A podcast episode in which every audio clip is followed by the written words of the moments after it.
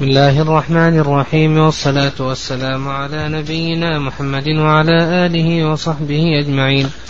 قال الإمام الحافظ رحمه الله تعالى وغفر له ولشيخنا والسامعين ثم المخالفة إن كانت بتغيير السياق فمدرج الإسناد أو بدمج موقوف بمرفوع فمدرج المتن أو بتقديم أو تأخير فالمقلوب.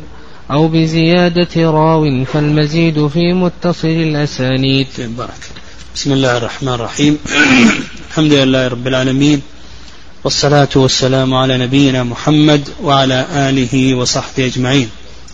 تقدم لنا تعريف المدرج في اللغة والاصطلاح وذكرنا أن تعريفه ما غير سياق إسناده أو أدخل في متنه ما ليس منه وأن المدرج ينقسم إلى قسمين القسم الأول مدرج المتن وهذا هو الذي اهتم به العلماء رحمهم الله تعالى.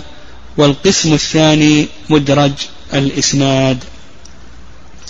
وذكرنا أن مدرج الإسناد ذكر له الحافظ بن حجر رحمه الله تعالى صورا وذكرنا منها أن يروي جماعة الحديث بأسانيد مختلفة فيرويه عنهم راو فيجمع تلك الأسانيد على إسناد واحد ولا يبين الاختلاف. يعني أن يروي جماعة الحديث بأسانيد مختلفة فيرويه عنهم راو فيجمع الكل على إسناد واحد من تلك الأسانيد ولا يبين الاختلاف. والصورة الثانية أن يسوق الإسناد فيعرض له عارض فيقول كلاما من قبل نفسه فيظن أن ذلك من الإسناد. وضربنا لذلك مثلا في قصة شريك وثابت آه، رحمهم الله تعالى. الصورة الثالثة نعم الصورة الثالثة. أن يكون المتن عند الراوي. المتن يكون عند الراوي بإسناد. إلا طرفا منه بإسناد آخر. فيرويه بالإسناد الأول كاملا. يعني هذا المتن عند هذا الراوي بإسناد بعضه بإسناد وبعضه بإسناد آخر. فيرويه يروي المتن كله بإسناد بالإسناد الأول. واضحة الصورة؟ يعني أن يكون المتن عند راو إلا طرفا منه بإسناد آخر. يعني عنده المتن بإسناد وبعضه بإسناد آخر. فيروي المتن كله بالإسناد الأول. فهذا من الإدراج. مثاله ما رواه جماعة عن عاصم بن كليب. ما رواه جماعة عن عاصم بن كليب عن أبيه عن وائل بن حجر في صفة الصلاة وفيه ثم جئتهم بعد ذلك في برد شديد. نعم ثم جئتهم بعد ذلك في برد شديد. قوله ثم جئتهم بعد ذلك في برد شديد هذه اللفظة أو هذه الجملة أدرجت في هذا الإسناد. هي في إسناد آخر من رواية عاصم عن عبد الجبار عن وائل. هذه اللفظة ليست في هذا الإسناد يعني في إسناد عاصم بن كليب عن أبي عن وائل وإنما هي في إسناد آخر وهو رواية عاصم عن عبد الجبار عن وائل. طيب القسم الثاني مدرج المتن مدرج المتن. وكما ذكرنا أن مدرج المتن هذا اهتم به العلماء رحمهم الله تعالى. ومدرج المتن عرفه الحافظ بن حجر رحمه الله. قال لك أو بدمج موقوف بمرفوع فمدرج المتن. أو بدمج موقوف بمرفوع فمدرج المتن. يعني الحديث مرفوع ويكون فيه شيء من ماذا؟ من الموقوف. يضع فيه الصحابي شيئا من كلامه. وهذا يعني على سبيل الغالب. وإلا قد يكون بدمج مرفوع بموقوف ومقطوع. يعني قد يكون من كلام التابعي. وليس بالضرورة يكون من كلام من؟ الصحابي. يعني ليس بالضرورة أن يكون من كلام الصحابي. المدرج المتن له ثلاث صور. الصورة الأولى أن يكون الإدراج في أول الحديث مثل حديث أبي هريرة. نعم. أسبق الوضوء ويل للعقاب من النار. فقول أسبغ الوضوء هذا من كلام أبي هريرة كما بينته رواية البخاري. ويل للعقاب من النار. ويل للعقاب من النار هذا في الصحيحين. قوله أسبغ الوضوء هذا مدرج من كلام أبي هريرة. رضي الله تعالى عنه. فهذا إدراج في أول الإسناد. طيب الإدراج في وسط الإسناد. نعم إدراج في وسط الإسناد. حديث عائشة رضي الله تعالى عنها. قالت كان الرسول صلى الله عليه وسلم يتحنث في غار حراء وهو التعبد. قالت كان رسول الله صلى الله عليه وسلم يتحنث في غار حراء حراء وهو التعبد. فقوله وهو التعبد هذا مدرج من أي شيء؟ من الزهري. نعم من الزهري. نعم والزهري تابعي. الليالي ذوات العدد في صحيح البخاري. مدرج في آخر الحديث حديث أبي هريرة. للمملوك أجران. نعم للمملوك أجران والذي نفسي بيده. لولا الحج والجهاد وبر أمي لتمنيت أن أكون عبدا مملوكا. نعم للمملوك أجران. والذي نفسي بيده لولا الحج والجهاد وبر أمي لتمنيت أن أكون عبدا مملوكا.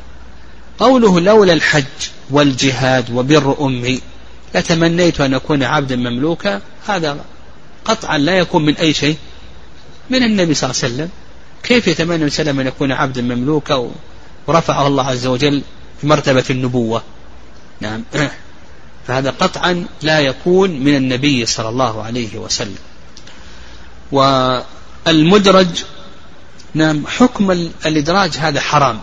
نعم المدرج هذا حكمه أنه محرم ولا يجوز إلا ما كان أو إلا ما تعلق بتفسير الغريب نعم حكمه أنه محرم ولا يجوز إلا ما كان بتفسير الغريب. بما يعرف الإدراج نعم بما يعرف الإدراج. نعم المدرج يعرف بواحد من أمور من أمور ثلاثة. الأمر الأول الرواية الأخرى يعني كما في أسبغ الوضوء. هذا بينته رواية البخاري بينت أن هذا مدرج من كلام أبي هريرة رضي الله تعالى عنه. فنقول الرواية الأخرى تبين ذلك. ثانيا الراوي. نعم راوي الحديث أيضا يبين ذلك. يعني يبين أن هذا مدرج. ثالثا أن يستحيل أن يكون هذا من النبي صلى الله عليه وسلم. كما جاء في حيث أبي هريرة لولا الحج والجهاد وبر أمي لتمنيت أن أكون عبدا مملوكا. لولا الحج والجهاد وبر أمي لتمنيت أن أكون عبدا مملوكا. هذا يستحيل أن يكون من النبي صلى الله عليه وسلم. قال رحمه الله أو بتقديم أو تأخير فالمقلوب. المقلوب في اللغة مأخوذ من القلب وهو تحويل الشيء عن وجهه. أما المقلوب في اللغة مأخوذ من القلب وهو تحويل الشيء عن وجهه. وأما في الاصطلاح فهو إبدال لفظ بآخر في سند الحديث أو متنه بتقديم أو تأخير. في الاصطلاح المقلوب إبدال لفظ بآخر يعني إبدال لفظ بآخر في سند الحديث أو متنه بتقديم أو تأخير. مثال آه، مقلوب السند. وعلى هذا نعرف أن المقلوب له صور. نعم المقلوب له صور. الصورة الأولى مقلوب السند. وهو ما وقع الإبدال في سنده. نعم الصورة الأولى مقلوب السند وهو ما وقع الإبدال في سنده. كأن يقدم أحد الرواة في اسم راو أو أبيه. أحد الرواة يقدم في اسم راوي أو أبيه مثلا الراوي اسمه كعب بن مرة. يقول الراوي مرة بن كعب. يقول مرة ابن كعب. فيرويه عن مرة بن كعب. وقد يبدل نافعا بسالم. يعني عن نافع عن ابن عمر عن سالم عن ابن عمر بقصد الإغراب أو قد يفعله بعض الكذابين ونحو ذلك. المهم هذا مقلوب السند وما وقع الإبدال في سنده. كان يقدم أحد الرواة في اسم أبيه آه، في اسم راو وأبيه إلى آخره. وقد يبدل آه، نعم، سالما بنافع كما تقدم. القسم الثاني مقلوب المتن وهو ما وقع الإبدال في متنه. ومثال ذلك حيث أبي هريرة. يعني مثال ذلك سبعة يظلهم الله في ظله يوم لا ظل إلا ظل قال ورجل تصدق بصدقة حتى لا تعلم يمينه ما تنفق شماله. هذا حصل فيه قلب. يعني حصل فيه قلب. حتى لا تعلم الصحيح ماذا؟ حتى لا تعلم شماله ما تنفق يمينه. و, و نعم. ومن ذلك نعم من ذلك يعني أيضا من صور من صور القلب أن يكون الحديث فعليا فيقلبه الراوي ويجعله قوليا. مثال ذلك حديث عبد الواحد بن زياد. عبد الواحد بن زياد من أصحاب الأعمش. أصحاب الأعمش تلامذته كلهم يروون الحديث من فعل النبي صلى الله عليه وسلم وليس من قوله. وأن النبي صلى الله عليه وسلم كان إذا صلى ركعتي الفجر اضطجع على جنبه الأيمن. عبد الواحد بن زياد قلب الحديث وجعله من قول النبي صلى الله عليه وسلم. أنه إذا صلى أحدكم ركعتي الفجر فليضطجع. جعله من قول النبي صلى الله عليه وسلم قال فليضطجع على جنبه الأيمن نعم وهذا من القلب. وكذلك أيضا من صور القلب أن من صور القلب أيضا أن يجعل إسناد هذا المتن لهذا المتن والعكس بالعكس كما فعل أهل بغداد مع البخاري رحمه الله تعالى على سبيل الامتحان. حكم المقلوب حكم المقلوب إذا كان عن خطأ فصاحبه معذور. أما إذا كان بقصد الإغراض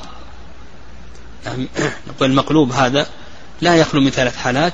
الحالة الأولى أن يكون عن خطأ فصاحبه معذور. لكن إذا كثر منه فإن هذا يخل بضبطه. القسم الثاني أن يقصد بذلك الإغراب نعم أن يقصد بذلك الإغراب فنقول بأن هذا لا يجوز. القسم الثالث أن يقصد من ذلك الامتحان كما فعل أهل بغداد آه، مع البخاري رحمه الله تعالى. أن يقصد بذلك الامتحان كما فعل أهل بغداد مع البخاري فهذا جائز. فتلخص لنا أن القلب أنه ينقسم إلى قسمين إما أن يكون في المتن وإما أن يكون في السند و أن الدواعي على فعله إما الإغراب أو يفعله بعض الكذابين أو الامتحان ونحو ذلك وأنه لا يخلو حكمه من ثلاث حالات. الحالة الأولى أن يكون خطأ فصاحبه معذور لكنه إذا كثر معه فإن هذا يخل بضبطه الحالة الثانية أن يكون على سبيل الامتحان فهذا حكمه أنه جائز. والحالة الثالثة آه، أن أن يكون المقصود من ذلك الإغراض فإن هذا لا يجوز. والله أعلم وصلى الله وسلم وبارك على نبينا محمد.